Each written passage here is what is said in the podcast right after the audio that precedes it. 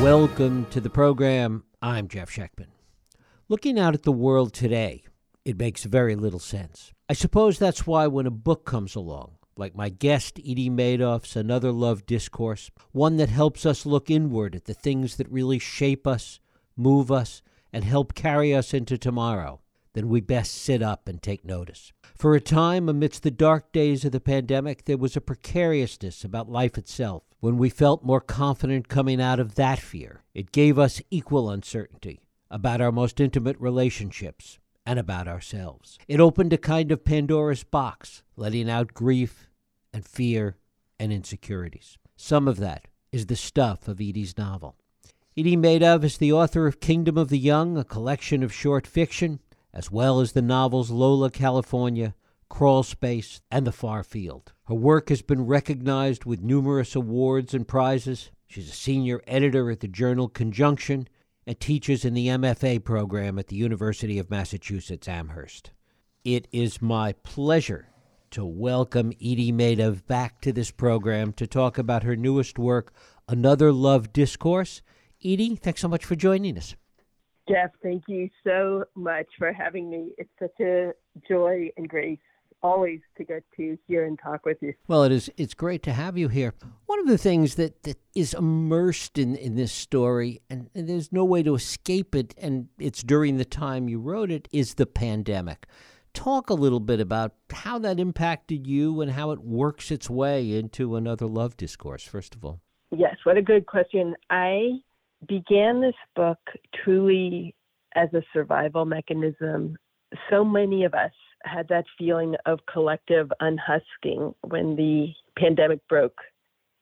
And there was a feeling of, you know, why not just go for broke? Why don't we just head for, you know, what is true in our human relationships? Let's see what our priorities are. It was a collective sifting of priorities.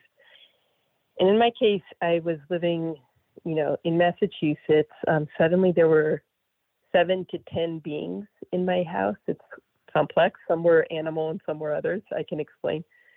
Um, and I was teaching um, a course called Confessions and Rants in at UMass Amherst MFA, where I'm a I teach um, creative writing.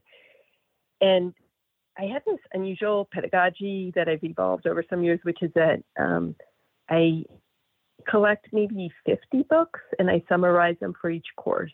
And then I on the first day, I go out of the class for 15 minutes and I say to the class, okay, you guys need to be stakeholders in your knowledge. Choose the books we're going to discuss. We're going to nine to 10 or whatever for the semester, and I'll come back. And to my great blessing, good fortune, the class chose Barthes's A Lover's Discourse.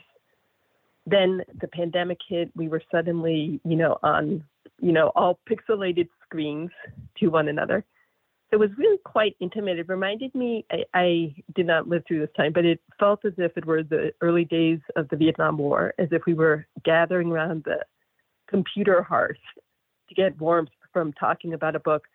And this is really quite an unusual book, uh, A Lover's Discourse by Roland Barthes, the French 60s, 70s literary theorist, because he breaks it up with these little chapter headings. So just to survive, I would go out to this shed out back and write the name of one of his chapter titles and use it as a literary prompt to write to and from what was happening around me. Now, this book, Another Love Discourse, my book that I, that just came out, it is it's not a it's not a memoir, but the nouns resemble my life. The verbs are you know, quite different. The adjectives are quite different. And that is to not only protect the innocent, but also to give me a feeling of, you know, freedom and creative play. One of the things about it is is there seems to be and, and you capture this in a way, almost a second wave of what happened during the pandemic. That that at first there was this precariousness about life itself and everybody was terrified and and and that sparked a lot of introspection in some respects. Then once it became clear that that probably wasn't going to happen, it there was there was kind of a hangover from it, which in many ways seemed to have a more profound impact than than, than the first wave itself. Yes, I love that you say that. it's so interesting. I there's this um, section in the beginning of the book um, where I name exactly what you're talking about. Um, with it felt to me as if we were pulling a rip cord, you know, of a parachute in that first shock, and we were all just hanging on. And then now we are forever going to be in this float. You know, we're not quite sure if we're going to ever hit the ground again in the same way, if the ground exists.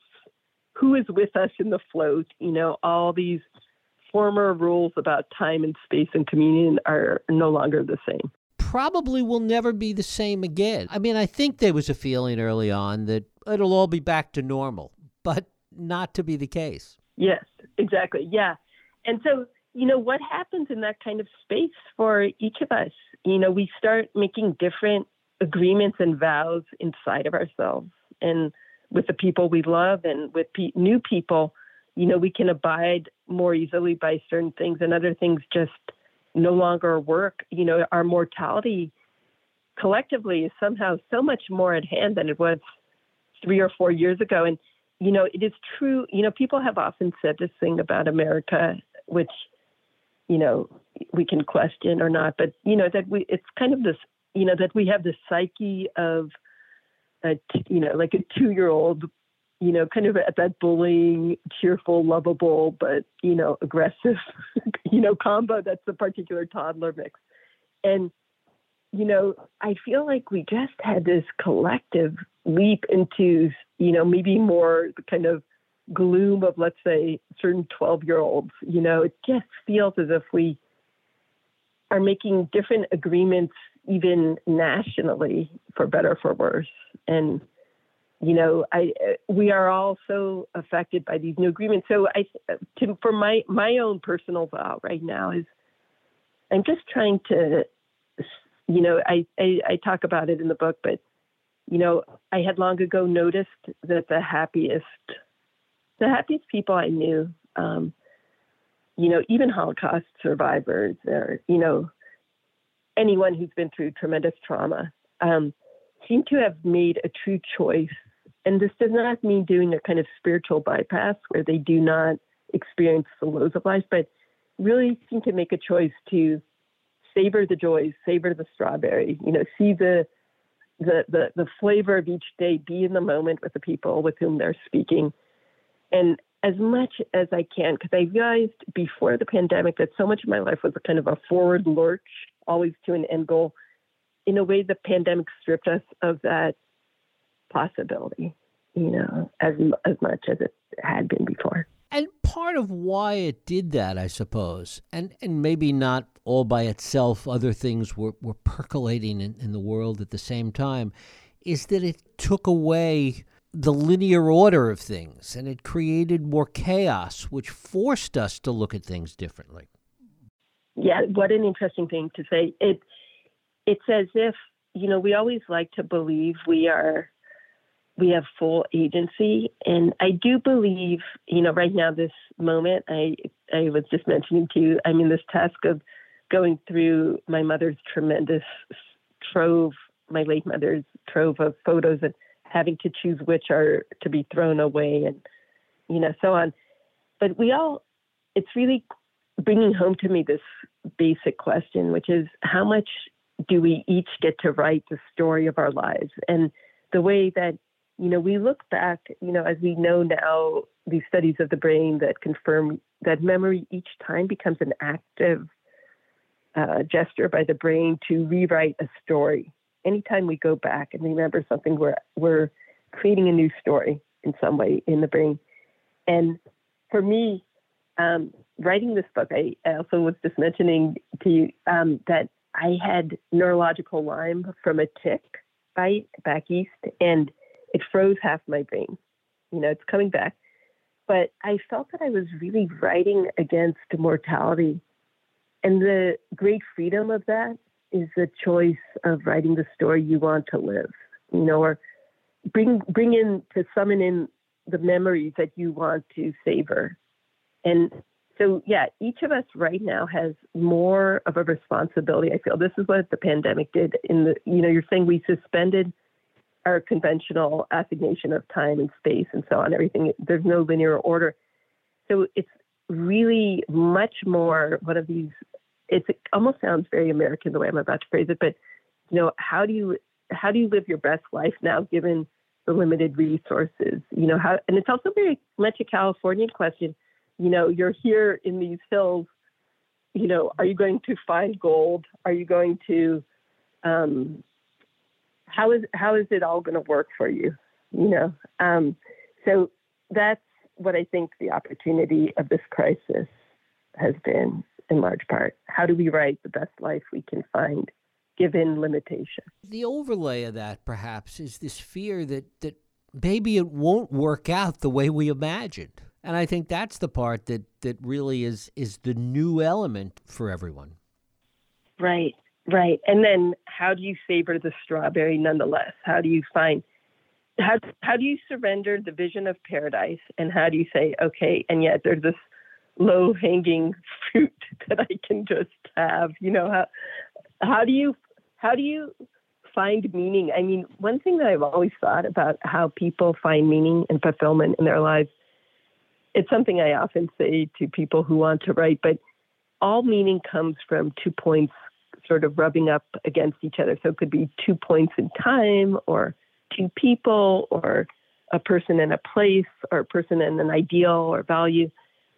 And, you know, in our current moment, the way that we need to find meaning, it, we just are really trying to make sure that whatever we're attaching ourselves to is something that we actually in our interior care about deeply. You know, so so much is getting chucked aside how do we each day find a way to focus on the things that really matter? And yet also not, you know, I mean, then, the, you know, there are the bills to pay and the calls to answer and the logistics of life. And how do we also somehow find some way to savor? You teach students at UMass Amherst. Is it different for a younger generation that doesn't come to all of this with the same baggage that, that the rest of us, that the boomers do? So I will say I'm supposedly Generation X in the sense that we were supposed to be the nihilistic generation that didn't care about anything that grew up under, you know, uh, you know, various presidents. Um, uh, my experience, okay, so maybe about five to seven years ago, I began really feeling quite hardened by a very intense activism in a sense of okay, we're dancing on the brink of apocalypse. How do we gather together as a kind of, you know, you know, some kind of consortium? How do we find a way to put our problems aside and make a change? Okay, now, right now, the generation that is perhaps, you know, I don't know, I'm going to say like 27 to 34. Um, that okay so that that generation still has some idealism. The generation that's more i would say 15 to 24 um, while i'm seeing a very beautiful intense political activism in the you know let's say 15 to 20 year olds there is also a feeling from the 20 to 24 year olds of complete enemy like what can we believe in? You know a lot of these kids you know, in their lives, you know, they've seen school shootings and they've seen, um, you know, climate change and they've seen the pandemic and they've seen all sorts of things that are just not making them find. So, what I'm actually seeing is that sometimes they are, they feel like the old souls of the boomers in some way, you know, the ones who really believe that there could, they they are only holding on to one or two ideals and everything else seems kind of um, disposable and sad. I don't mean to be bleak about it. I'm actually seeing some great signs of hope in this younger generation coming up. Like from their nihilism is growing a kind of, you know, there'll be a very strong flower. May take a while, however. Yeah, yeah, it's complex. Talk a little bit about the use of, of images in another love discourse, because they're an important part of it too. Right. So, you know, one thing I wanted to do with this novel is I had been feeling for a while, you know, I'd written this other work where I felt like I was like a, a chess player working at a remove, you know, that I knew how to write a novel and take the reader on a certain journey. but I wanted to do something that turned me inside out and turned the form inside out. So I didn't begin with this a priori idea, like I am going to write a novel that you know explodes form, but it seemed in a in a fractured time to have a fractured form invites in more intimacy. My real goal was to bring the reader by the hand every step of the way, and to really focus. I think our attention span is so different now, and I really just wanted to have that intimate journey with the reader. So the photos serve as punctuation. Um, they are of they, they, most of them. I, I, took a few and gave them to my friend. I'll, I'll tell you who she is. She's kind of like this wild outsider artist who lives along Highway Five in the desert above LA um, or near Valencia. Cecile Bouchier, this wild Dutch woman living in a huge kind of decommissioned compound it's not quite outsider art, but she has a kind of outsider art sensibility, and her photos are so strikingly beautiful. And so, as I was beginning to write, she's she's maybe 69, and this is a, quite an active artist and ready to be discovered. As I was writing, I asked her if she, if she would contribute some photos, and sometimes I would send her a photo and say, "Can you doctor it?" Um, and she just is magic. And so they serve as kind of ironic commentary on the text, and they also give the reader in this intimacy dance I was trying to create in this book a, a sense of visual pause. And you know, I also wanted the reader to have this quality of, you know, there's this wonderful book by Julio Cortázar, Hopscotch, which where people get to choose their own trajectory, sort of a choose your own adventure. And I wanted people to be able to pick up this book and put it down at any point in the middle or the beginning, and they would get it. But it would, they could also read it in a linear fashion, like as you said, the pandemic time, from A to Z, and they would get the propulsive narrative of a novel. So I wanted to kind of reflect in some way our time of the pandemic with its changed sense of time and loss and love and everything like that. And the photos for me are, uh, are you know, I I have this background in the visual arts a bit, and there because it's a collaboration, it feels as if it reaches out to this greater community of her and others who are in the visual arts. It creates more of a dance in the text. That's my hope. And also connects us to it in, in, in a fundamental way. I mean, it, it gives us an opportunity to connect in, in different kinds of ways, essentially. I'd be curious, what was your experience of any one photo or how did you connect? Your description of them as punctuation seems absolutely right because it, it slows you down in a way, which, right. which in this world today is a good thing. Yes. You know, it, when you say that, it makes me think of this thing when I was studying painting that they would say, you know, let's say in Renaissance painting, when you see the folds, you know how you always see the drapery in all these paintings, so much drapery. But the idea is that those folds allow space for metaphysical contemplation. So maybe the photos are the folds in the Renaissance painting. Maybe I wanted them to do that. There's not enough today. I mean, metaphorically and, and in reality, in some places, there's not enough of that white space. yes, accurate. Right completely. And that was also, I mean, speaking of white space, so another goal I had was to include the white space of the page and sometimes use prose, like blocks of prose, and sometimes not quite poetry, but white space so that the reader wouldn't get stuck inside a sentence, but would have a chance to contemplate within the white space of the page. So that again, it was a kind of engagement with the reader. Edie Meidav. Her new book is Another Love Discourse. Edie, it is always a pleasure. I thank you so much for spending time with us.